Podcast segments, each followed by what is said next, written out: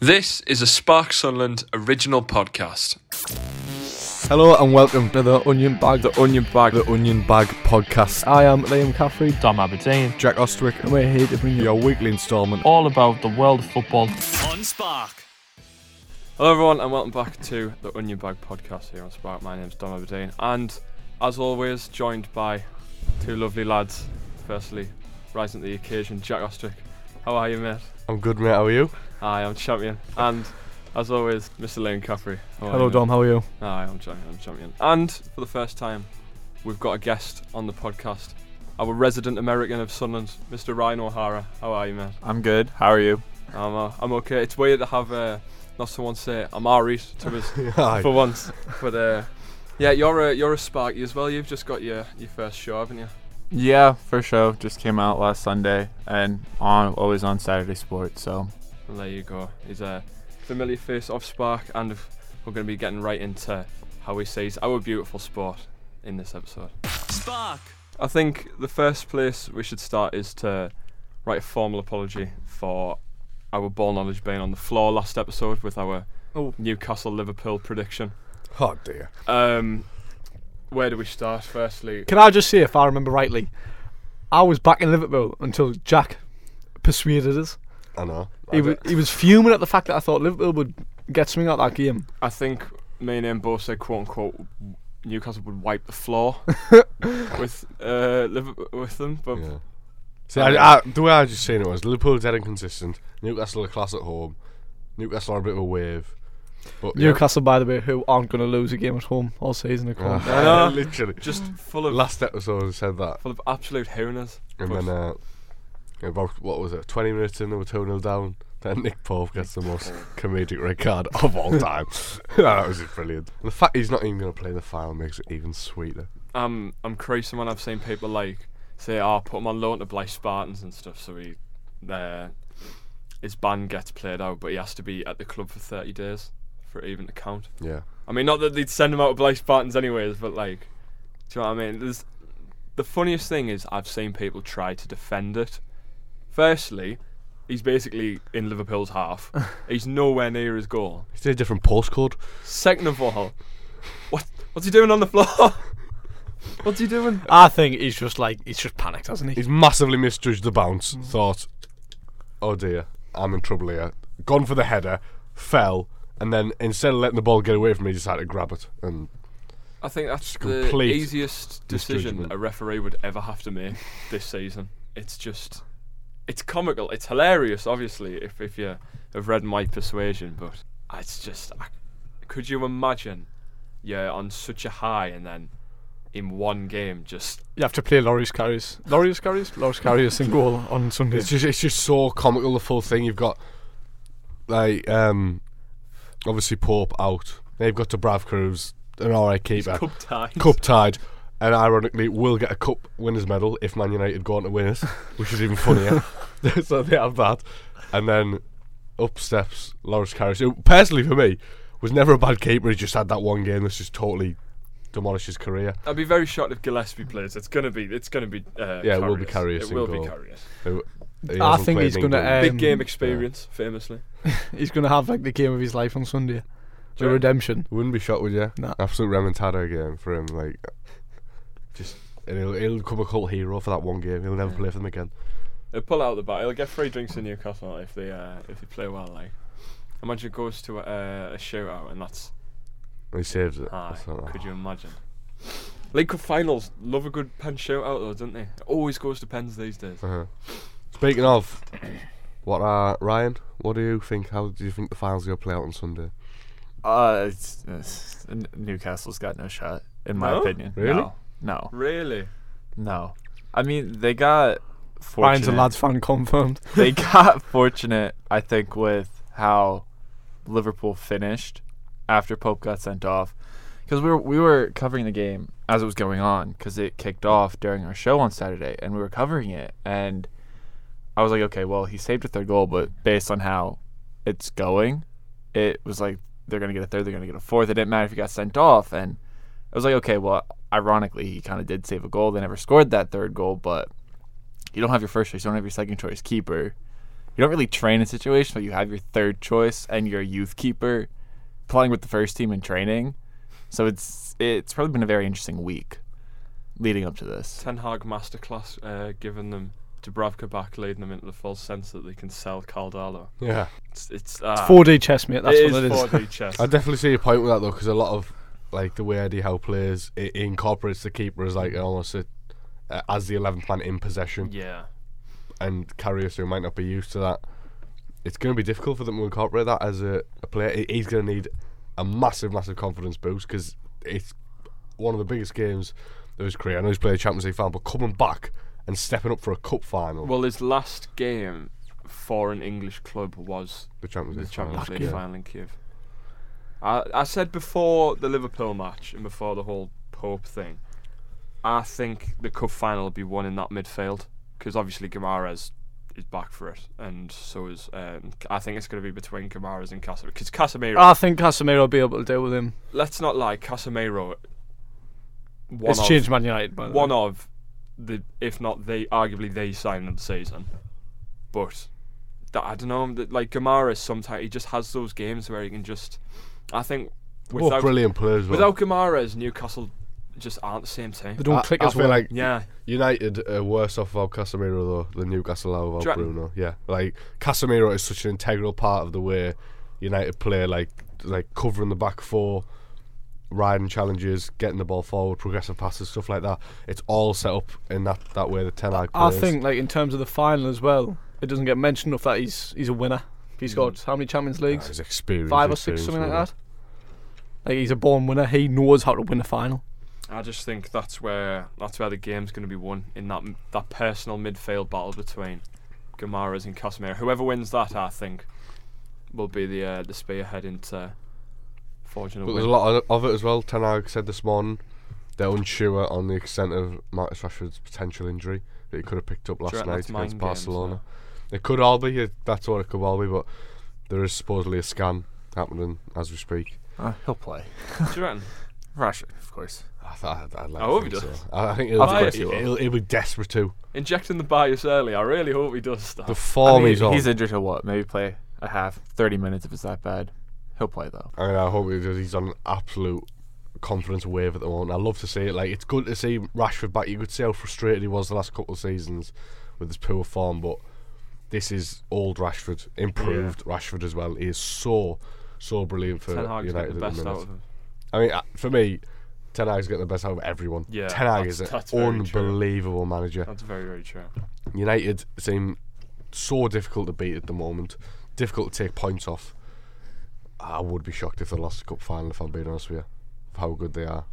I know Newcastle, good team at the minute. You know, in good position in the league, but I think they fell off a bit since the World Cup mine. I can't. I can't look past a United win. If I'm being honest with you. The thing is, it's just, it's there. There's a lot of emotion for Newcastle coming into this. It's their first trip to the new Wembley that isn't in the league. First cup final since 1995. I think what could happen is they could go ahead, and all that adrenaline and all that like of overwhelmness of the occasion gets to them. It could overwhelm them, and you could you could just say Man United taking advantage of that. Like, could you could you imagine they went up one 0 inside like You- 15 you're, minutes? you're describing, by the way, the 2014 2014 yeah, final. That's what I can see it happening. um, like I, I can see someone. Um, I don't. I couldn't tell you a goal scorer, but I could just picture someone scoring for Newcastle 15 minutes. Just coming racing out the blocks. Uh, huh. just absolute carnage. Second half, all of that energy's just been drained from that. and one then the goal. quality of Yeah, the likes of Casemiro, where Yaya Toure in our example, yeah. that'll happen. If you, I don't know what you mean. Like if United have 75 minutes to get back into the game, you'd think they'd get one and push for a second straight away. Like and Especially if it goes to extra time, I think Man United's got the extra legs. mhm. I think, but we'll just have to see come Sunday. I'm gonna personally go with uh, three-one Man United, and, and I do agree that Newcastle will go ahead. And I ju- but I just think with that long to break down the defence, which uh, Ten Hag is absolute genius at stuff like this, and um, yeah, I think I think we'll win three-one in the end. I'm gonna go two one Man United in extra time. I'm gonna go two 0 Man United in 90 minutes. Yeah, I got to back the 2 0. Oh, I mean, go. let's hope we're right because this could come crashing down on us if uh, Newcastle. We've got a very Newcastle heavy uh, listenership, so that'll be. That won't go down very well. no, will no, no. SparkSunderland.com. So quick, uh, quick fixtures roundup. Uh, Villa Park last week. What a game! Firstly, uh, Villa two, Arsenal four. Jorginho late screamer headed in by Emi Martinez. I mean, How's your look? just wow. Ah, I said it as well. I feel like if if you're losing a game and you chased it, trying to get anything out of the game, I don't get why you wouldn't send your keeper up.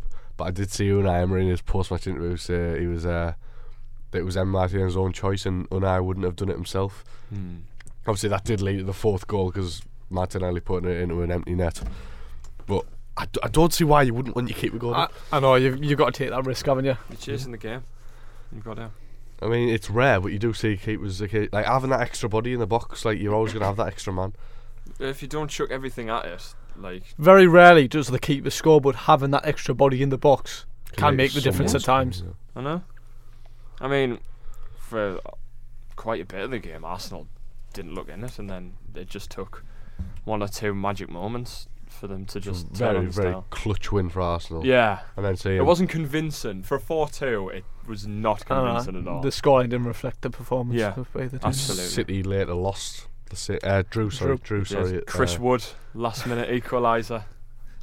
Hell of a goal that, by the way. I thought it was a really good goal. Yeah, it was good. It was Very good. well worked. I mean, there's something about the uh, the so-called Premier League underdogs and the Big Six this season. They just seem to be putting them to the test. I mean, Forest beat Liverpool at the City Ground. Now they've uh, took points off the reigning champs. That could be pivotal, especially with City, especially, kind of just see have struggled with these teams. Like they got beat off Mm. Brentford, they've drew with Nottingham Forest. Is there any more? Uh-huh. well, especially with how we said that Arsenal's win wasn't convincing.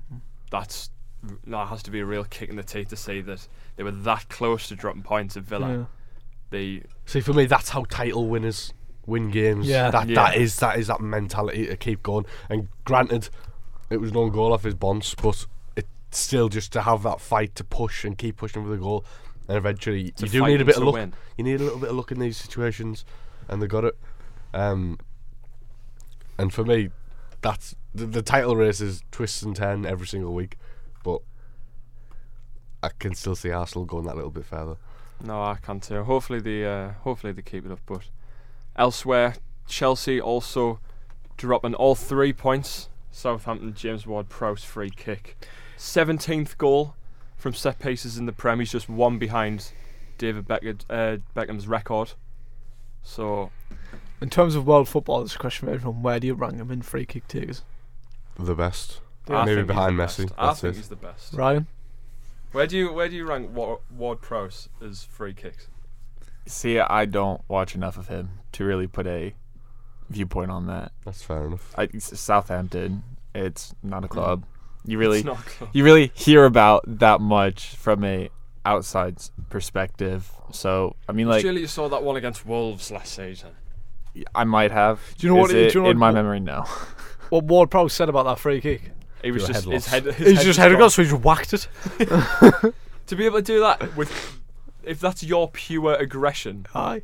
on that, For me, he's he's the best free kick in the world, if not just I second think best he behind is. Messi. But Ah, that's not even English it's bias. just- I think that is. it's he is ridiculous. Genuinely You see Ward-Prowse got a goal. There's good chance it was a free kick.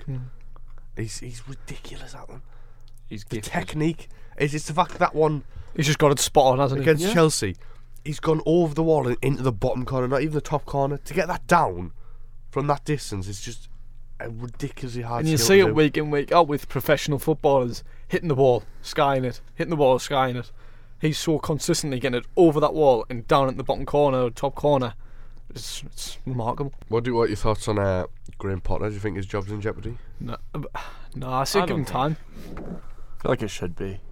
Do you think he should be in scrutiny? Well, Yes. last week we said um, Because I mean, when we when we mentioned this on Saturday, we feel like Tuchel's dismissal was so irrational, Yeah, so yeah, quick, yeah, definitely. was not necessary, and then taking on taking him out of Brighton, which did well with Brighton, and Brighton's still doing well without him. But I just don't feel like he's found the right team with Chelsea. I feel Yeah. like he's given, been given too much time to try to find that right team. Where now they're sitting, I think, below Liverpool right now in the table. They're sitting ninth. I think you're not even in Europe, and this is a club that should be in Europe every year. Mm. Chelsea, I don't think like yeah, it wasn't the right job. Chelsea get a manager and expect because it's happened, they'll get a manager, they'll win something. The it's not the right culture for Potter because like at Brighton it took a few years for them to start getting good, and then obviously this year they start getting really good, and then Chelsea took them took them off them. But I just feel like yeah, he needs that time, and Chelsea's not the club to give him that Yeah, time. Chelsea are a demanding club. They Oh. want trophies after trophy. They, they're pure trophy Immediately. A little bit like Madrid in that sense. Yeah. Like they're just winners. Like them, they're Second made to be winners. not. Yeah, and they're not. A, they don't strike me as a project club. No, they no, want to bring yeah. someone who's going to win trophies. Well, you see that in the signings they've made. They're not like investing in the youth. They're getting superstars from all over the place. Mm-hmm. They, they want everything now. Mm-hmm. Yeah, and you're not going to get that with Potter, I don't think. Uh, I, th- I think any like rational owner would give him time because he's shown at every club he needs a bit of time and he will make you good. Maybe the Chelsea job's too big for him right now. Maybe he's not cut out for it and for Europe. But for me, he's proven he's a good enough manager. He's elite, elite coach as well. To give him that time, trust him, and if after a year or a year or two, it still hasn't got anywhere, that's where you start asking questions. Maybe he, get, he isn't cut out for it. But I think Chelsea just need to be patient. Well, that's like the thing we were going on about last week about when we were talking about the about Klopp and his position. It's- It's some owners are a lot more Cutthroat. yeah in in today's in today's climate as well. Like it feels you like you can do so much for a club and you still only have paper thin respect that your job could be gone like that. The Yeah. fact that Potter's still in a job shows that they clearly have some sort of trust in him. Like for all we know, he could be gone in the next few hours. But like, I don't know. I mean, they, they said you said it right there about the uh, the paper thin respect. They can be gone like that. And a perfect example of that is Chelsea. Yeah. Tuchel came in and won a Champions League within six months for a club who weren't even looking like they were going to get top four. He won them the Champions League, and then a little like few losses. A loss to Dynamo Zagreb. He's gone. I, and I agree with you, Ryan. Under it new was- ownership too. So it wasn't even like they gave him the chance. They Yeah, came it- in. The guy who owns the Dodgers came in and was like, "Oh, we lost against him. We should have lost it. Leave." It was very, very rational. I think it was a shocking decision at the time. They might regret that now. Yeah. We're looking at how it's going, but I suppose the only time will tell. Really, I personally would stick with them, but I, I can see Chelsea fans' uh, queries. I could, I can see him. I can see him getting f- the faith that I think he needs. I think it could be. I just don't see them sacking him at, at like the last minute. I think they'll give him enough faith, and if they give him a few more weeks, I just don't see them bringing someone in that late in into the season, especially if that if potentially that out of Europe. They haven't got that much leverage to bring Yeah. someone in. Because I mean, there's a big, there's some big names in the market right now, Yeah. but I don't know who's gonna want to take up this position with what like 14 Yeah, well, that's, matches left. It's hard that's to come back and Are they still in the fight. FA Cup? They're still in the cup, aren't they? No, they got knocked out of City. Oh well, then there you go. Because they're not in the cup, they could potentially be out of Europe next week. If they if they sack them, realistic, there's nothing to play for. So who would? Why would you go into a walk into yes a big a big job, but a ambitionless job at that point in time? Yeah, Surely, if they're gonna get rid of him, they'll just have to they'll just have to play it until the end of the season. Bring someone new in, complete new uh, ethos, complete new aura. You could say that's that's the word going around Chelsea fans. it's Right crazy now to say this at the moment, like, but it feels like Chelsea's ambitions right now are just getting Europe, Yeah. like just at least getting Europe, which is crazy. But top four looks out the window. Like they just need to at least push for sixth. It could uh, it could go down to the last minute. Mm. Speaking of last minute, almost 500 days without conceding, or without getting awarded a penalty, Oh, Oh, with almost the last kick of the game. Enter Bristol City, enter Sunderland.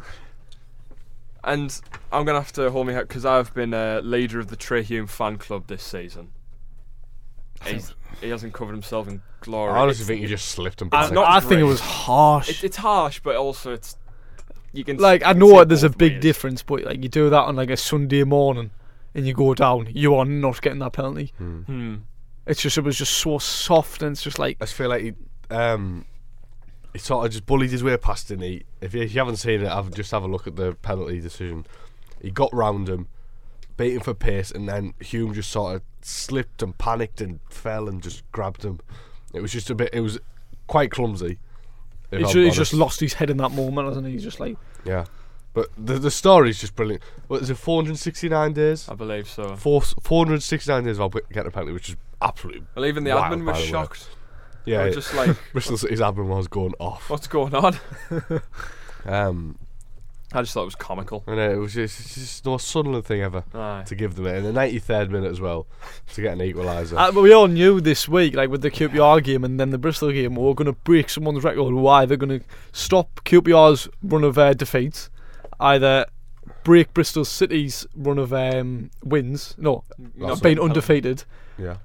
And then the so we're concentrating on these two, and then we'll do this one. We give away the funny one. You die, obviously. It is it is hilarious. Uh, elsewhere on the continent, uh, in the European games, Man City drew with Leipzig, Monaco five, Leverkusen five on aggregate. It took a five-three win on penalties for the German side to progress to the normal rounds. Man United progressed also to the knockouts of the Europa League after beating Barcelona in the playoffs, courtesy of Antony. Can we just and talk about that? Them two legs, by the way. What a tie! Uh, tie the round, I suppose. That- uh, The fact that is a playoff in the Europa League is Champions crazy. League final twice in three years. hmm That was. And now it's a Europa League playoff game. But still, the quality on display was mesmerising. Like watching the first leg, obviously Barcelona controlled the game a lot more, being at home, dominated the early stages. Um, did get the goal, led one 0 but then all hail Marcus Rashford who turned it on in the second half Hmm. of that uh, first leg. What a resurgence from him. Scored himself and created an own goal.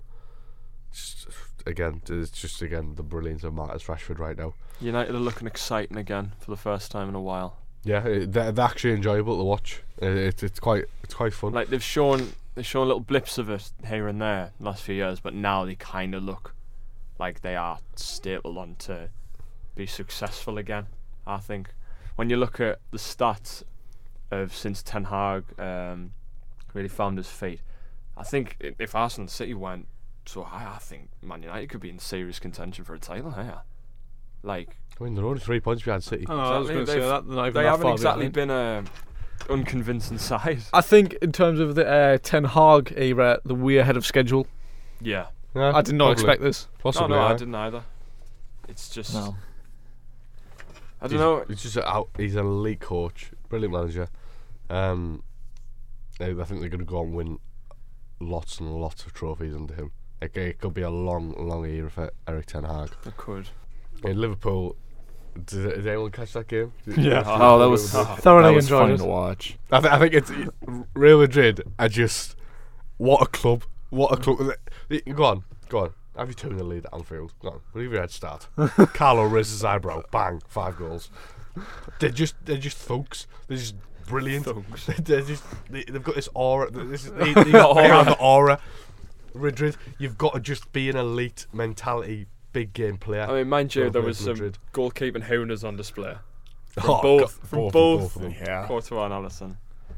I mean, watching that, I watched them both back this morning. wha- Courtois is worse for me. Oh. Like, you, what are you doing? Touch, taking it down with your knee there, and like, oh, it's just horrible. That's how to panic in the box, not running out and catching Yeah.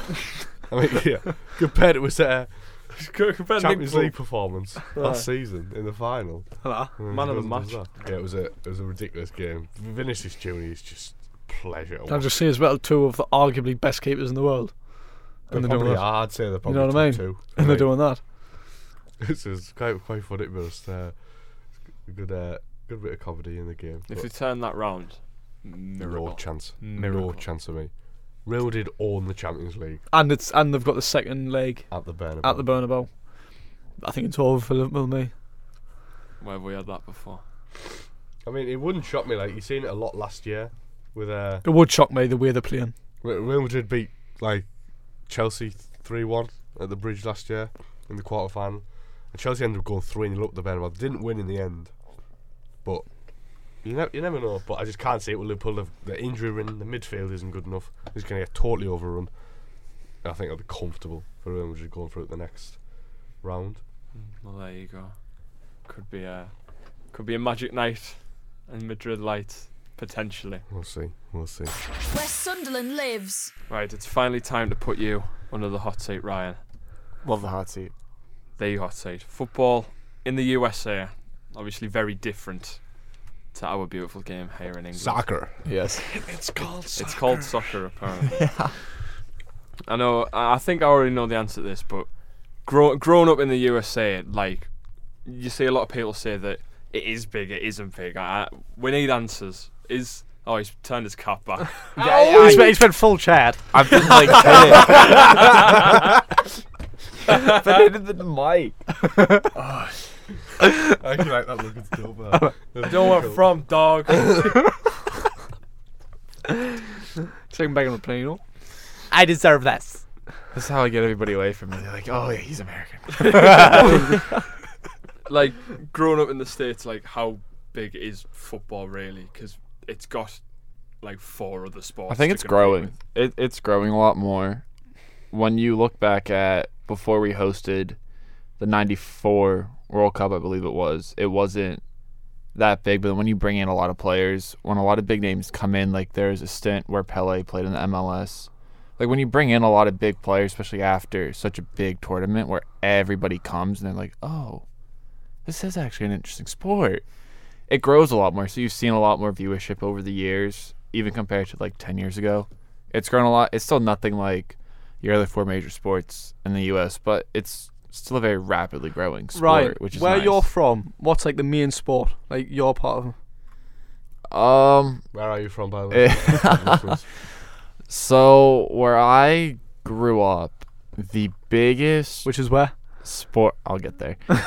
the biggest sport I think that ha- had the best title odds year in and year out may have been the NFL cuz I didn't grow up that far from New York. I was like maybe like 20 minute 20 miles from New York City, but traffic turns into an hour. So I lived in like central Jersey and probably the NFL because the New York Giants would always have the best chances of winning titles. The Devils are good, but they haven't won a title in almost like 20 years now. The Yankees are always great, but they didn't even make a World Series for the first time in a decade in the 2010s, which is atrocious. And then um, the Nets haven't won any big NBA title. They won an ABA title before they merged the leagues, but they haven't won an, an NBA title yet. So probably the NFL, just because of how tense the rivalries tend to be. Because I'm not also that far from Philly, where I first grew up. So you had a lot of big mix, and NFC East teams don't get along that well. So So in terms of like like a high school like American football match, can you compare that to like a high school like football match? Like what is the difference a, in terms of a how many people are there, a the quality? lot. a lot. I'd say a lot more for our football. I think everybody was like, "We're a football school. We're a football school. Friday night football games." And if you're a good team, cool. But if you're not, it's kind of like, why did I show up? it's like, oh, and then half the time it's like if they don't have a field, they have to pay somebody to use their field. So like my high school didn't have one, so we had to pay the local university to use their field. And half the time you just had like junior high kids going around the track, maybe some high school kids that they weren't in the student section walking around the track. They weren't even watching the game half the time. They're like, eh, I'm out on a Friday night with my friends. Hmm. But then when you look over at our soccer matches, unless the team was good, and then far enough in like states, it was a very like parents, parents and maybe some friends. That was it. But then you go to states and it's like, oh, the, here's the school bringing two buses load of students down to Hershey because that's where our states were held finals. So other than that, though, it's normally just parents and friends. That's mental to think, especially it's kind of weird to say that their edu- like their educational level sport is so massive. Yeah. Like the money, the money it brings in as well. Like I- I've seen even just like university campus, they have like Premier. League level training facility for kids. That, that's It's why you see a lot of them. A lot of people from here get football scholarships in America, It's- it's and the like dream. It's, the, it's their dream because like you can go and play in America. You could you could obviously come back over and eventually make it into a big play. You, you see a lot of people going to academies here, but some of the facilities over there. It's a I mean, joke. When you think about college football and high school football in England, it's so far down on well, even just the pyramid full stop. Never Exactly. mind. I, I can say the- from my from my perspective, obviously I play for the uni. It doesn't go anywhere. It's never going to go anywhere. It's just a uni football team. It's just like a school team. Just a laugh. Maybe different to a school team because school team you can get like Sunderland boys, England boys, but like Mm-hmm. with the uni team, you've got like the northern team and then the southern It's team. like counties, isn't It's it? it's like it's not it's not it's not going to take anywhere. But obviously it's different, which I like the fact that I can take Mm-hmm. you somewhere in America. But Like that's their Sunday league. It's a joke, and there's so much money in it. It's weird to say that for a country that isn't deemed as like a very big footballing country, like it seems to be like the hot spot to try and worm your way into it. It's I don't know. It's a weird thing, especially going back onto the whole. They've got four other sports to continue. Like in England, realistically, there's football, which is like on such a high level, hmm. and then you've got like rugby. You've got rugby and Cricket. cricket, and then you've got like bas- basketball's on the rise. In Can I just say, nice to see. I'd put. I, I know it's not a team sport, but boxing, I'd put like. It's obviously not highest as, of standard as football, but I'd put boxing in between, especially up here, boxing in between football and like rugby. Like I'd, I'd put that second. It's loved up here boxing, yeah. definitely. No, yeah. Even like ones like darts and stuff. Yeah. like, that's massive with the culture. With 'cause obviously you got the, the fans drinking and all stuff. Like that. It's Mm. massive with the culture of. Uh, so what? What? So you have four sports you're talking about. It's like Four main sports: football, baseball, hockey, basketball. Those are our four main sports. So they're the four. Like as a kid, you you guarantee that someone's probably going to want to play them. Yeah, I mean, a lot of people play multiple sports. Yeah. So See, that is also weird to me. The fact that people can be like so interested in more than one sport. That just shows you what Yeah. football is like round here. That you're either interested in football, like most people are, Mm-hmm. or it's either all rugby or cricket. And you get the very you get a few people who are like, I like football like, and I like rugby. But you're like, it's like either one or the other round here, isn't it? Well, I think it's just kind of really because when you a, a good case study of this is Wales. Like Wales for years, massive rugby. It was mm-hmm. like the minute you step over the border, no one cares about football. Yes, it's on the rise now because of the the two Euros they've been in the World Cup, mm-hmm. but it just it kind of depends what kind of community. Because in stereotypically, like university, it's supposed to be massive within communities rugby, but I think it's fair to say football is the country's main sport by like a country mile. Like, and it's even weird to because we've been successful in t- in uh, sports like rugby. And cricket as And well. cricket. World Cup. Well, we're currently uh, England's currently World Cup champions in both T20 and Test, but because football's so bigger, you don't hear about it as much. You have to kind of be You in hear the about it on the day, and then it's like, you have to kind of be in the cir- Yeah. in the cricket or the rugby circle or whatever sport. So um, I don't know. I I feel like keeping hold of like four teams from four different sports. I think that would just Sunderland already takes up like half my world anyway. So like to add three other teams in completely different sports into the mix, I'd feel exhausted. I just I don't know, but I suppose you're very proud of your sport and your athletes over there. I know, it's just one of those things I think you are just a very there's a proud- lot you're a there's a lot of top level athletes across all sports. I think that's what it is. You're at the end of the day. very patriotic. Like, yeah. you you love to just Yeah, you you can turn on the game. Don't watch tennis. You turn the tennis screen like, oh, there's an American playing. Don't know who who they are, but I hope they American. win. I hope they win. Like that's my grandma. She loves tennis. Her favorite tennis player is Nadal. Loves seeing Nadal win. Right? Nadal's not on. We're watching one of the major opens. Oh, is an American playing? We're like, no, Oma, no. There's. She's like, oh, okay. But But if they're, she's like, I hope the American wins, and I'm like, okay. She's a well, massive uh, Leeds fan now, apparently. I like that. No, it's. I, I get that, and you know, if we had the athletes to be to boast about, I think we would also do the same. Another thing I want to say is we're talking on like the growth of it. Like when it comes to the World Cup, it seems that like the national teams, obviously, huge when it comes to the World Cup. I saw a lot Yeah. of stuff um, from South Africa and Brazil. Just the fan zones in America were just massive. Like They're insane Like- sometimes. for a sport they hardly care about. They, when the star, when the stars and stripes come out, it's it's man. I think their version of a, their flag is our version of a Stone Island badge. like you just you've got to get it in there. A flag in. Get the flag in. Get the flag in. Get, get the stars in. I No. tell you what, though, obviously, you've previously hosted the World Cup in '94, as you It's mentioned. come back. Mexico have hosted it twice themselves, and three Yeah. World Cup finals I think have been hosted um, in Mexico. But this upcoming one, 2026 World Cup across North America, is going to be absolutely massive. Yeah. Because uh, You've I got an think exciting squad. something like eighty percent of the stadiums are actually in the states, aren't there? There's a couple dotted in um, uh, Canada and Mexico, but the the Yeah, I think of them. two venues in Canada, three in Mexico. I think they're around a good.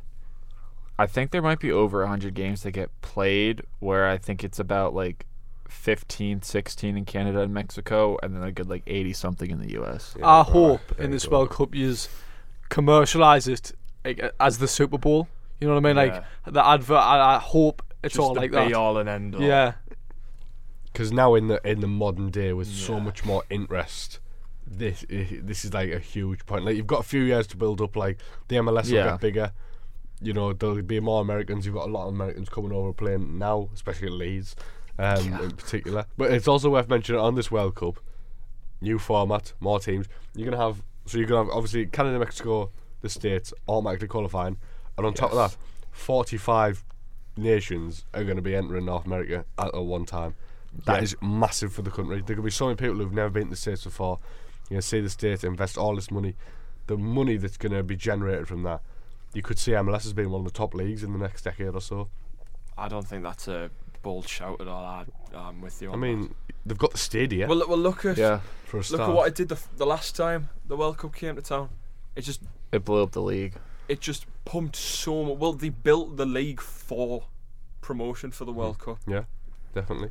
Like they just completely revamped it, and if they do that again, just the influx of can I just see it? Like, it's obviously going to get bigger, but like, I feel like teams that aren't in Europe get disrespected a bit yeah. because like uh, the MLS could turn into a class league, but it'll, ne- it'll never Get be the respect. same as like the Premier League or like even like the Bundesliga. like, Purely because it's not in Europe. just because it's not in Europe. Obviously, you just can't do anything about that. The only time you get a play European clubs clubs Club, during Club the World Cup. Club World Cup, Yeah. And which you've got to win the Concacaf Champions League yeah, for that. which yeah, no one really cares about, really. It's not a, ba- not a desired competition. Exactly. Like, I, I could like it, obviously Sunderland's never been in it, but like I could just be sat there on my phone and oh, it's on, and then just never think about it again. Aye. It's almost like a, it's it's almost like a glorified friendly to me. in fa- Yeah. yeah. in fairness, I think that is again you're thinking like as a European because exactly. the- Yeah. the, teams that come from South America to play in it, Asia, Africa to play in it. Because obviously you get one team from every continent. They're so much more passionate about that. Yeah, That's yeah. massive for them. yeah. And even like the, the- our clubs are playing it, like when I remember when Liverpool won it a couple of years ago, and it was like, yeah, yeah but it did compare to like their Champions League win. But uh, as a, a continent, so if Oh, like a South American so team, like River Plate we- won that, or Flamengo, I remember they played in it. That's like bigger than the Champions League. Like Mhm. they're champions of the world. Yeah, I think it's purely because the Champions League has this such heavy weight on its shoulders that it overshadows the thing which is supposed to be better than it. Yeah. hmm But no, I think I, I agree with uh, I agree with Caffry that it'll they just won't get the credit it deserves regardless. Yeah. It could it could statistically be the best league in the world. It'll never be called that because of No. it's in America. Where Sunderland lives. the first thing I want to talk about there, the MLS did either depending on how you look at this, one of the best things or the worst things ever. You gave the Northeast Miguel Almiron. What were you thinking? I don't. Oh, I I I personally don't like him. Oh, what Oh, well, don't worry, because you, sat, you sat among three Sunderland fans. I eh, he was. I think one of the big things, right? So, one of the things that have happened in I'd say the past seven years, we'll say, just about because Atlanta came in about five six years ago. It's 2017, wasn't it? somewhere about that. They still have never beaten the Red Bulls at home, which I find hysterical. So they claim they're so good, have only beaten the Red Bulls like in two games over seven seasons. I absolutely love it. Never beaten us at Red Bull Arena. but since then, expansion teams have come in and they've brought in a lot of support. Because some communities, they don't have to be like, oh, I have to support my closest team that's 200 miles away. They're like, oh, look, they're 20 minutes down the road. So Atlanta got the huge Atlanta support where they're like, I don't have to go to Florida. I don't have to go anywhere else to support a team. They're right here. So like when Charlotte came in, Charlotte had a huge base because then teams didn't have to go look for somewhere else to support. And so Atlanta had such a huge like viewership and support where they played where the Atlanta Falcons played. Sold out that a lot during the year. And just like the way they played sometimes and were over hyped, I was like, oh, okay, let's just settle down. Didn't really do that much the first two years. Maybe made the playoffs one of their two years. And then the year they made the playoffs, won the MLS Cup. Should not have won the MLS Cup. I'll say that now. Um, they, the one, oh, it's, it still irks me all the time, but their conference final against the Red Bulls, they they ended up beating us at home, three 0 which should not have happened. We should have been up 1 0 after a good like 15, 20 minutes, but they called offsides impeding on Alex Muyl when he was in the way of Brad Guzan, which, no. They go in 3 0. They lose They lose at Red Bull Arena, because of course they do. Sorry to cut you off, but what a name, Brad Guzan. Blast from the past, that. And so they come back. They don't do anything. They park the bus. 90 minutes. Park the bus. They don't want it. We still score a goal. It's a late goal. And then that ended up causing them also to be like, okay, we need to re- we need to change our system. And that's when they implemented the one and done. There's no two legs. It's whoever wins the game goes on. That's what they did. And I never liked Miguel Almiron the way he played. It was just like, stop.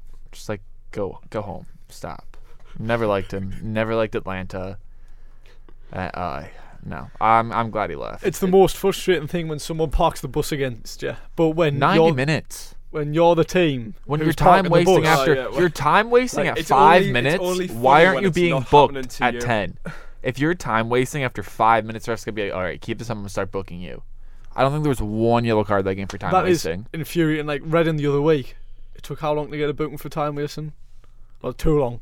It should have been done in the first five minutes because it does me head in. But when you're the team tight, like when we went down to Portsmouth, and we're just like Aye. you just like r- like try and run the clock down as much as you can, and then you get that win.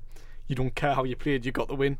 In, in fact, it, I it, think that was the most disgraceful football I watched when I had to park the bus for 90 you minutes. feel great that you've played such horrible football. You've made all those home fans watch that absolute dross. Oh, you I'm feel so, proud oh, about yourself. I'm so glad Tata Martino has been atrocious with the Mexican national team. I also hate that man as well, with a passion. Sounds like So you've got a that- few agendas. So was that basically from that? That uh, was it the MLS Cup? Did you say? It was the conference final. Right. So, So, is that when from that that the was East and the the so how does it work? The MLS Cup. So pretty, pretty. I mean, most all American sports are split up into their own conferences, and then not the MLS, but other sports have divisions. But we don't have to get into that right now. So pretty much in your conference, you'll play a format of like trying to get the best team out of the conference, and then your final will be the Eastern Conference and Western Conference, or in other leagues, AFC, NFC, AL, NL, any form of your two conference winners will then play each other in the final, the MLS Cup, the Super Bowl, the World Series, Stanley Cup final, any aspect of that. So that's pretty much how the American sports work there right. postseason. That's just purely for the absolutely huge geography of America. Yeah. Because they're making them travel across Well, uh, in the one league. yes Well, and they've got two no. Yes and no. That's how big it is. Yes and no. The MLS it's cut better, but you look at other leagues like San Francisco 49ers and the New York Giants are both NFC. One's in San Francisco and California. The other is in East Rutherford, New Jersey, right outside of New York City. All right. Mm, So, yes and no. right. I get that. No, Uh, it, it is interesting. Like, so is that they totally changed the two leg thing after that? Yeah. Essentially. The next season, they were like, yeah, no, it's you play one game, winner that game goes on. And I don't blame them. After looking at what they did in a in a conference final, it was disgraceful. and it was all Miggy's fault. SparkSunderland.com. There's just so much things about the MLS and how they run it. It just blows my mind. The stuff they used to do, they don't do anymore, which is you just have to sit back and laugh. For instance, like Educate me, Dom. I'm a bit. Uh, well, I I'm think too clued up on the MLS. I'm not gonna lie. well, for, um, I imagine you know about their old penalty format. I honestly which feel is- like th- that should be brought back. It's actually it's, Ryan, it's very enter- Shut up. No, no, no, no, no, no, no. If you watch them, they're actually very entertaining to watch. They are Yeah, I imagine they are from a, like a neutral sp- perspective. Yeah. So and But I imagine think, you lost. And No! but I th- I think it'd be very interesting to br- like replace that again from penalty shootouts because I feel like part of the th- don't get me wrong, penalty shootouts a lot quicker to deal with than this. a lot more agonising But- as well.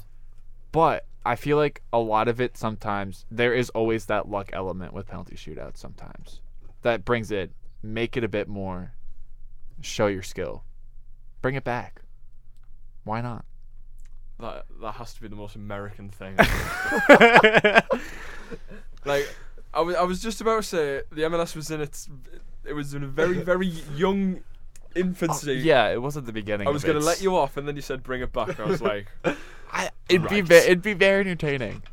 sit sit here, Carabao Cup final. Oh, we gotta go to Pence. No, no, no. Albert Watt we gotta over. do, we gotta do the MLS style. That it'd be very interesting.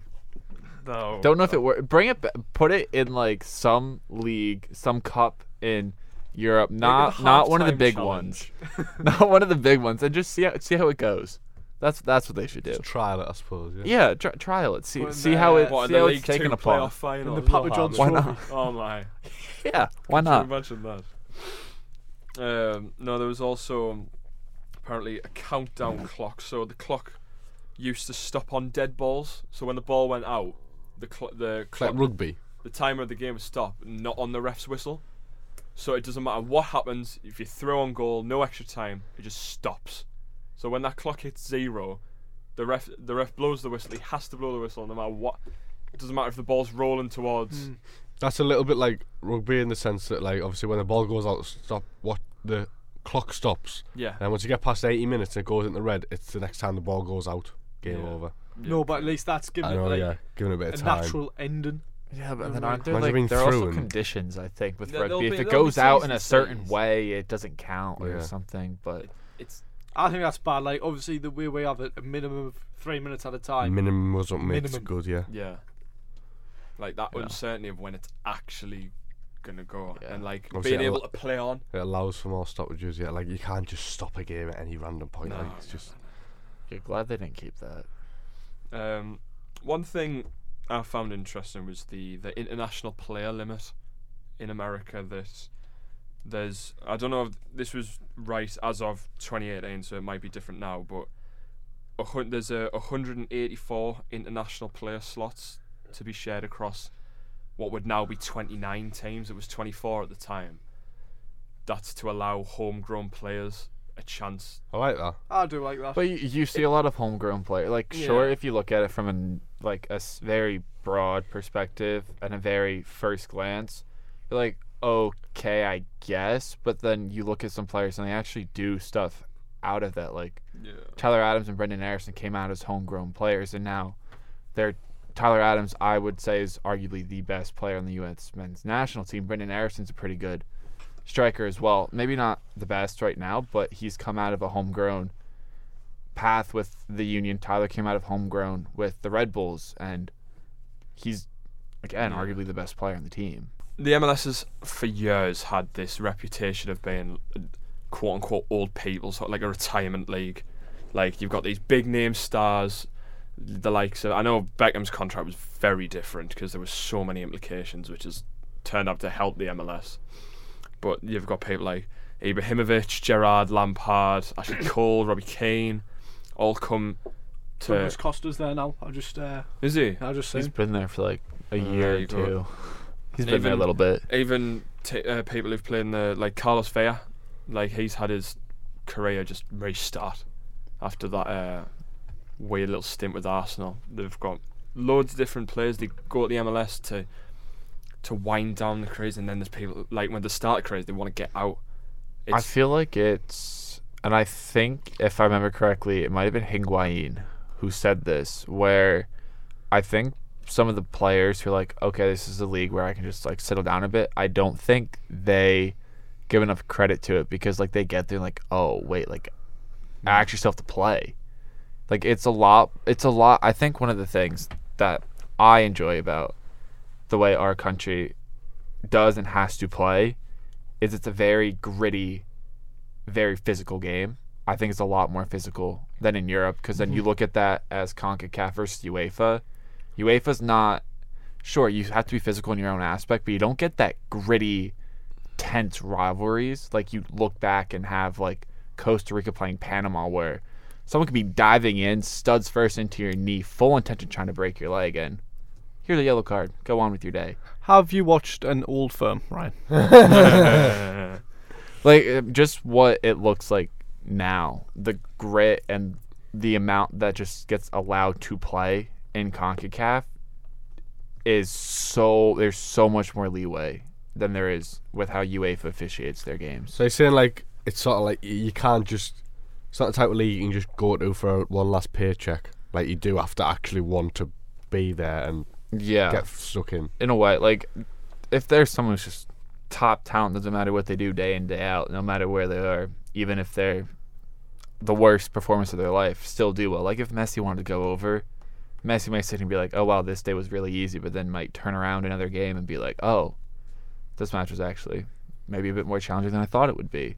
The league should get a little bit more Do you think players play up to it as well? Like they'll say I think they need to introduce for the likes a of like regulation and p- promotion with the um, USL. I Like, think for the likes of, like, second um, tier. I'm trying to think one like Gerrard. Do you think Americans who have been like drafted in the MLS, do you think they have like, oh my god, I'm playing, I'm playing Steven Gerrard here. Wait there, Steven Gerrard thinks he can just retire here. Do you think people play up in, in that sense, like they're like, I'm not going to let you have an easy ride. yeah. No, because I mean, everybody is trying to get into trying to not necessarily maybe get out of the league, but they always want to try to do the best they can. They don't care who they play. That's what that's what I'm saying. Yeah. So like when you look at LAFC now, they're don't know where they get all this money from to bring in all these players. You look at the starting eleven, and half of them played with some big club at some point in their career. And then you look at that, and I feel like it drives a lot more the younger players now and be like, okay, well, you know what? I may be able to play the age card on you, and I still have all of this. Like I'm young enough where I'm able to, I'm able to outrun you now. I'm able to do all of this. So I think it drives a lot more of the young players. Like, you know what? Maybe I'm a lot better than I might have thought I was, mm-hmm. performing well against some of mm-hmm. these players. I was gonna ask the like a contrasting question to Caffry's of do you think these big names can sometimes like star not star treatment, but do you think because you look in the media sometimes with the MS like when Rooney first came with DC, like his first game he played an absolute blinder and for a few games he felt untouchable. Uh, the same with Ibra, his debut in the LA Derby. I think the one thing that helped him is he he might have felt like he was falling off, Hmm. and then he did well, and then in a handful of years he was back with AC Milan playing again. Yeah. So in a way, it kind of like helped him be real, maybe realize like you know what I'm He's still not ready to retire. that, and he was like you know what maybe I still have it, and he does well some weeks with Milan. So Well, I also sticking on uh, LA. Actually, I just find this a bit mental if this happened in England. The MLS starts uh, when this goes out today, and it kicks off properly Sunday. LA, the bo- the two LA teams play each other for opening game of the season. El Trafico. It's it's on it's at Rose Bowl as well, so it's this it's a one-off game at the Rose Bowl Stadium, which is huge, huge stadium. It's classed as a national landmark I think. And could you imagine first first game of the season is your derby, like an intercity Crazy. derby as well. Like I know it. Like say what you want about like MLS teams and the the rivalries and whatnot. Just the fact that that's happening. Could you imagine Sun and Newcastle play each other First game game? of the season, like it's interesting. I feel like obviously stuff like that is what's going to draw your viewers in. Like a big Yeah. event like that to start the season, you'll be like, "Wow, this could be good." Like it, y- you need a good advert for the league early on, and that could be it. Ryan, um, you said your team is the New York Red Bulls, yeah? Correct. Who is your like is your main rival New York City FC? I think at the moment, yeah, probably with the Hudson River Derby, but I know Ki- we have really strong rivalry connections with the Union sometimes, DC, and so. But at the moment, it probably is the Hudson River Derby. Describe like a typical derby day for uh, you as a fan. a lot of hatred the other team. I mean, I think the one thing that I th- I feel like the atmosphere is better when the Red Bulls host, just because you don't see a lot with NYCFC, partially because they're also at still at Yankee Stadium, which they said they're gonna have a stadium like four years ago. Don't know what's going on with that, but like you see a lot more of like the passion with like some of the tailgating that happens beforehand, just the passion you see, and it's such filled with hatred where it's it is something like you're never gonna catch me dead with the other team's jersey on, and it's just the tifos are great during rivalry fixtures. Think do you get like fights outside the stadium or anything like that? Not, not that much. You don't get it- There's enough. You didn't. Like, you don't hear because There's enough it's like full of children. decency, I guess you could say, where they're not gonna go off and try Has to anyone in. America ever punched a horse after a New York derby? No, because So it's just the idiots I- up the road, is it? I fir- first game I went to and I saw the horses outside. I genuinely laughed a bit because I was like, wait, like these things still exist. Y- you didn't have the, the police horses are like still a thing. Like I, I genuinely laughed a bit. you didn't was have like, the like the, the instinct to go and like no. yeah. All right, so No. maybe it's just a northeast thing. It- No, it's not just- northeast. this It's is a a Tyneside It's a, thing. it's a Tyneside Newcastle thing. yeah, I kind of get over that. How thick? Very. This just has opened my eyes a bit, like talking about this sort of stuff, like seeing uh, the MLS is clearly developing. I personally didn't think the rivalries. I quite were- like the MLS. I think it has its its own very unique charm Mm. to I it. didn't think the rivalries as big as you're saying they are. if I'm Oh gonna no, no, no, no. They, they are sometimes. What what's the biggest derby? What is like the fiercest rivalry? In Like for example, the Old Firm in Scotland. Like, what is your Old Firm? over Oh. What was your Boca River Plate? I I feel like because some of them get very very broad with like oh they're a rivalry. Like we have a whole hunt like I don't I don't there isn't really any fixture that I can like match week here that I know of where they they intend to play have the week be full of rivalry games. Like we have a Heineken rivalry week where you see all the derbies play out. And I feel like I mean, I'm gonna be biased to the Hudson River Derby, just because both teams, since New York City FC's coming to the league, have always been towards the top of the conference. I mean, knock on wood again this year, but the Red Bulls I think have the second longest run of consistently making the playoffs behind Seattle, and I think Seattle. I think we have the longest active streak, but Seattle also has the longest streak of making the playoffs. But there are some other tense ones. Like the more star players you get, El Trafico is going to look pretty good. They Mm. both have great star players, so I feel like it depends where you're at and who some people classify as an actual rivalry. I always find MLS rivalries strange, and it, it segues us into uh, some of the stuff that the MLS does differently. That I couldn't, as a fan, I couldn't have beef with a team which is That far away. five, no, five years old. LAFC only came into the league what 2018, and now it's seen as this huge fixture. It's it's just mental. th- Well, even the whole how clubs get into the league because, well, firstly, It's a big process. Like, like first of all, it's Sunderland. Newcastle. Yeah. That derby ages before football. Like it's like it starts with like the Civil War, yeah. and the fact that you can have a derby that's no older than me little brother. Mhm.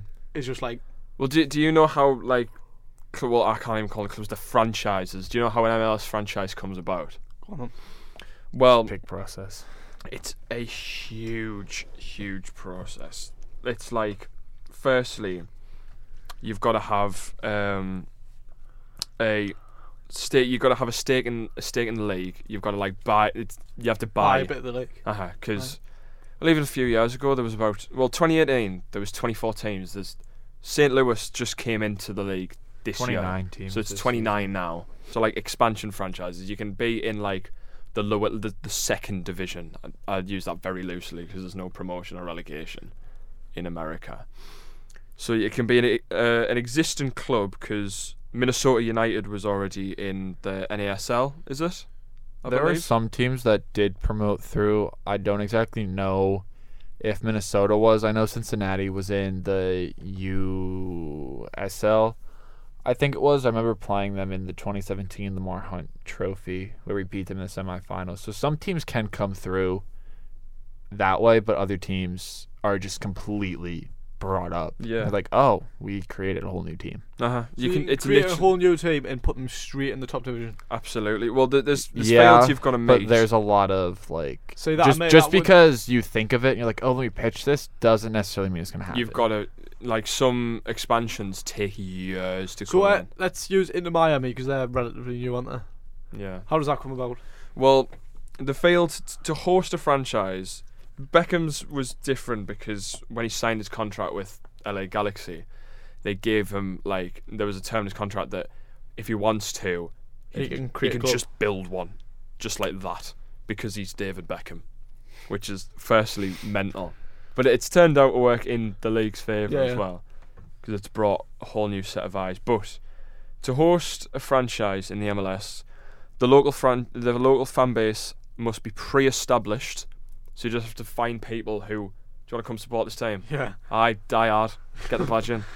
It's and then the stadium has to already be in place, so you have to have a purpose-built stadium already ready to go, and the metro, the size of the metropolitan market must be large enough to be profitable. So you have to have income. Right. You have to be like, I think when you think somewhere like, well, like you said, Charlotte, massive because there's no one around it. The brand new team, all that money now flooding in because they've got a team of their own, and even Austin because Matthew McConaughey, he uh, part owner of Austin.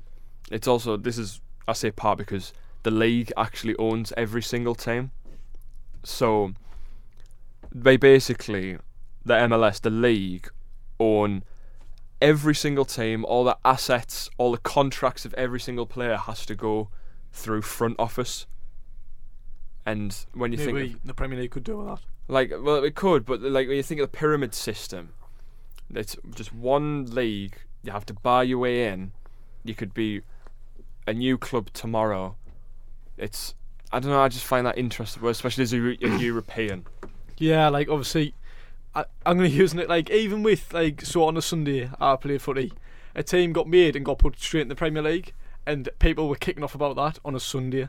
Imagine it happening professionally. I know, especially uh, imagine it was as big as it is over here as well. Mm. Like, well, th- another thing that happens a lot is um, what we know about in England is uh, franchise relocation. So when you think of Wimbledon, MK, MK Dons, yeah. two, 2003, four, they just decided to plop little Wimbledon, huge club, and just plop them in Milton Keynes because there just wasn't a team there, so they did it for a laugh.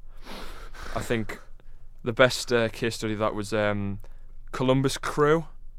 Uh, a few years ago, there was uproar in America because Columbus they wanted to relocate. Where was it again that they wanted to relocate to? I think it was somewhere in Texas, if I remember off the top of my head. Texas also already has FC Dallas and Houston Dynamo. Well, Houston Dynamo is a, a club born out of relocation because Mhm. I, I'm pretty sure um, San and Jose Austin. San Jose Quakes got moved to Houston and then they remade San Jose Quakes Yeah. in the place of the old one. So technically a Phoenix club, technically not. I think the crew wanted to move to San Antonio if I remember correctly, because they've been trying to push for an expansion for a while. Because they were one of the teams the MLS or one of the regions the MLS interviewed to build an expansion back in 2013, which is when Miami's expansion started. So it took them seven years to get into the league when they proposed. But I think it, they wanted to move to San Antonio because I remember it being Texas. So that's where I assume it was. Like as an outsider, that seems to be one of the biggest controversies the MLS is seen. Because, like, I always think of uh, hashtag Save the Crew. It was everywhere. Every Yeah. team, It was. every team got behind it. The league got behind it. Literally, nobody wanted the move to go through, and as far as I'm aware, it has fallen through. There's no real thing to get it back off the ground. But I just think, obviously, we were very young when it happened uh, to Wimbledon. It, uh, could you imagine that now? Just a team who is well supported. Just right, you're moving there, just because we can. Yeah. So it's it, so did Wimbledon become MK Dons and then Yes. AFC Wimbledon reformed as a new Yeah, club? because that was the fans. But it's like what FC United is. Like the fans made it. They got put in the the pyramid. They've worked their way up. They've only had one relegation in their entire history, which is mental. It's pretty good. Like Wimbledon, it, it can come good, but obviously, you, you wouldn't want it to happen. It's just it's terrible, really. Like obviously it's heavily money based. So how many is there promotion and relegation in America or not? No. No, There's There nothing. should be, but there's not. it's just a sole entity. Like you know when the Premier League broke off in '92, it's kind of like that, but you, can't leave and you can't get. Well, you can leave because if you go bust, but you can't get in without an expansion, and it's It's similar to that as well because I it's a very exclusive club. I've watched a lot of So it's a- Australian football in the A League, and that's the same. Like I think I only started in what I say 1995, no earlier than that. That league first came about, and then there's there's just 12 teams in this league. There was 11 until about 2019, and this new team Macarthur came out of nowhere, just bought the win, like, and then you're suddenly in there. Like there's no. There is tiers, but you can't get up. So it's kind of like what the Super League was meant to be. Yeah, Kind of, yeah. It's Essentially, exclusive. just one Very, league that'll very just do exclusive. the same thing every yeah, year. It's peer to play. yeah. So you could finish rock bottom. You could hypothetically you could finish with zero points. And nothing would happen. Couldn't care less because you can go get you can go and win the MLS. You can win the whole thing next season. Uh-huh. Yeah. it's it's mind boggling because imagine the we'd know the pain of going down leagues And and, then working your up. way back up there's nothing like it just adds such a whole new dimension to the Mhm. sport so the fact that they don't know I, I know why they've done it it's to protect investors because there's so much money in it because if they went down that money's just going to all of a sudden go away Yeah. but I think for the sake of the sport, I think promotion relegation, like a pyramid system, what we have, Yeah, works a lot better. As I well. would argue It's that it- entertainment. As I would well. argue the English football pyramid is the best structure hmm in the world because of just how easy it is to go from all the way up here down to there. Yeah. It's just everything works like clockwork. And the fact that I I also love about the pyramid system and it's the FA Cup. Anyone can win it. Oh, yeah. Hmm. Literally, uh, as long as you, any, everyone can compete in it. As far as of course anyone can compete, and it's unlikely, but It's I also mean, more we have of- our own version of that, pretty much. The the U.S. Open, the not U.S. The U.S. Um, Cup, the Mar Hunt Trophy. I think it was. Um, there's a team in Sacramento that's like a fourth tier team. Made a run to the semifinals. That's good. Lost to Orlando, I think. No, forgot who they lost to, but semifinals in a league I'd never heard of. Yeah. I'm like, oh, okay.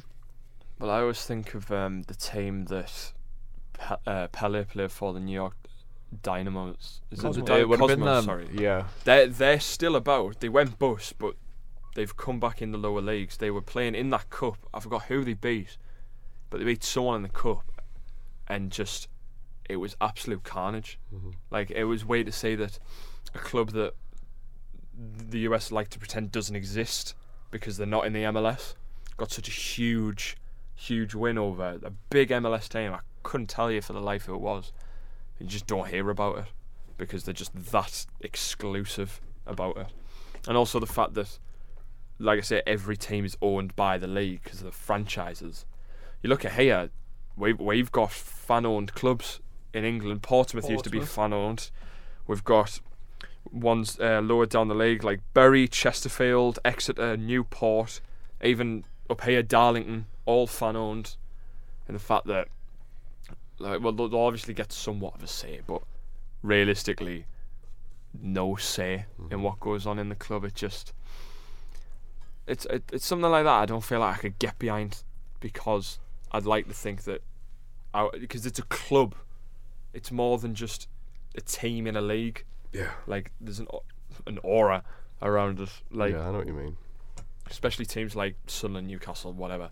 There's more to it than just the eleven players and the kit. Like it's a religion here in England, really. Like your club is your everything. And I think that's just one of the things America will never, never get to experience. Where Sunderland lives. Obviously, at the end of every show, get five random games from the world of football, which is worth predicting. So we'll kick it off. Leeds versus Southampton. Massive game at the bottom of the Prem. I'm gonna. Southampton. I don't know if it was today or not, but they've just um, confirmed that uh, caretaking manager will be there till the end of the season. With Sellés. Yeah. Yeah. What's Leeds' situation? They still haven't. Uh, I know that. They hired That- what's his face yeah. from Watford. Yeah. the old Watford boss. He's The just, one who got he's just the had his fine. permit. the granted Spaniard who sounds his name kind of sounds like Garcia, but Is it's that not. Javi Gracia? Have Yes. got? Yeah, he's just had his permit granted today, so Oh. he'll be in. Hmm. I'm going to go One-one draw. 2 1 Southampton. I think they'll beat them, me. I don't think Leeds will get a new manager bounce, and I think Southampton will. One-one draw.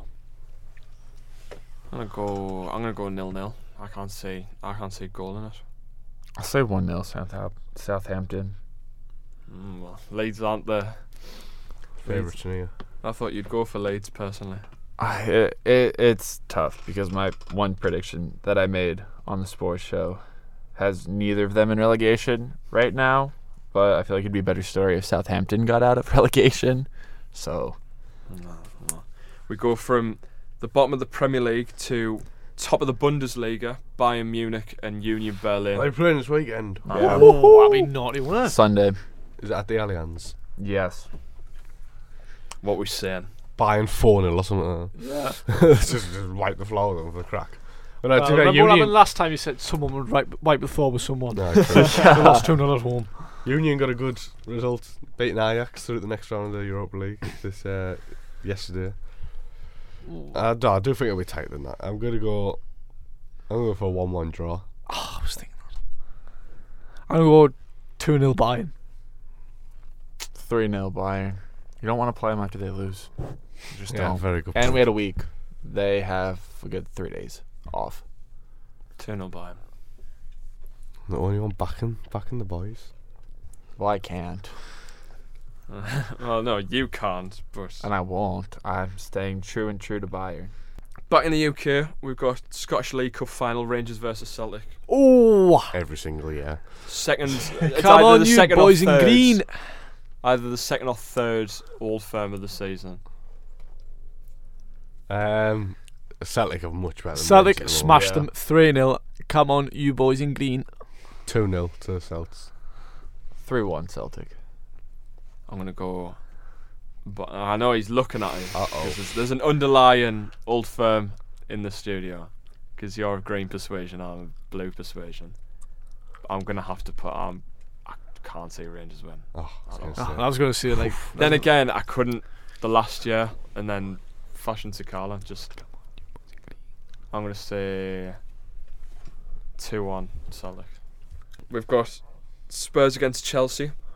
Spurs, I don't have a clue this year. Game. They're back in the top four, I know. Like they haven't actually been that, but it feels like they haven't won all year, but they're in the top four. yeah. Like I'm They're just the most from. unpredictable club in the Premier League at the minute for me. 1 all. I say 1 all. I know Ch- Chelsea are yet to concede or drop points at the new Spurs Stadium, which is actually quite interesting. In comes Potter. In comes Potter, whether he can keep it up. I'm gonna go two-two. I think it'll be a good game. Two-two. Two one Spurs. I'm just- I need I'm- to stop predicting I oh yeah, because I was thinking two two on Spurs. today. Uh, nil nil. Ball draw. Interesting. Actually, no. Harry. K- I always feel like if Harry Kane's on a football pitch, there's going to be a goal. Yeah. I'll go one 0 Spurs. And then finally, the big one for the Northeast this season Coventry versus Sunderland. uh, you know, I don't even know. One 0 the lads. I know. I don't know what to say. I, I, I go 2 0 the lads every week, but Yeah. still yet to happen. Uh, I reckon 2 1 Sunderland. What's his? I can't pronounce his name. Someone say it. The Swedish striker. Guy, Guy, Guy Gyökeres? What's Oh, Oh, Gyökeres. Gyökeres. Gyökeres. I Aye. thought you were about us there. No, What uh, about? he'll score for them. Gelhardt, brace. Nice. Alex Pritchard, scored for us. I'll go uh, 1 0 the lads. Come on, Ryan. There's a lot on this. Come it's, on. This decides whether you come back on. I'll say probably one 0 to Sunderland. Yes! World! He's, he's allowed back on. Yeah. I rate that. Who's to score, Gooch? He's Still out. No, he's coming back this week, isn't he? I think he's He's back in won't training. play. Yeah, Yeah, he's Gooch. Still won't play. well, he shouldn't. Although, isn't he second captain somehow? I think, yeah, I think he's uh, Because he's a passion vice merchant. captain. 'Cause he's an absolute passion merchant. Do you not rate Gooch? Don't blame There's me only if you one don't. answer, and it's no. Oh, boy. he's something else. What do you think of Altidore, quickly? It was alright. He was good. He was good over there. It was alright. Made he pinned John Terry, made him look like Michael Turner. Like thundered a pass Petr Čech. Disrespect to Michael Hey, my Turner. God, I can't get over that goal. Every time I talk about it, If Jozy scores, we're on the pitch. was our beckoning cry. But I think that's a good place to end us.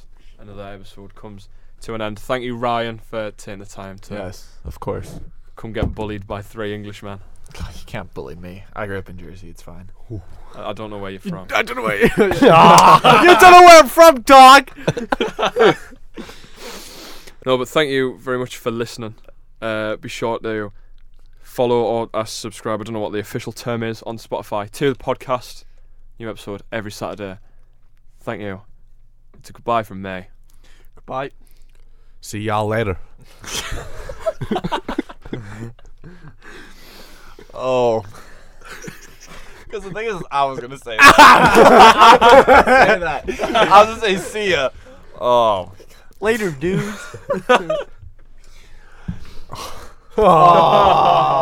See y'all.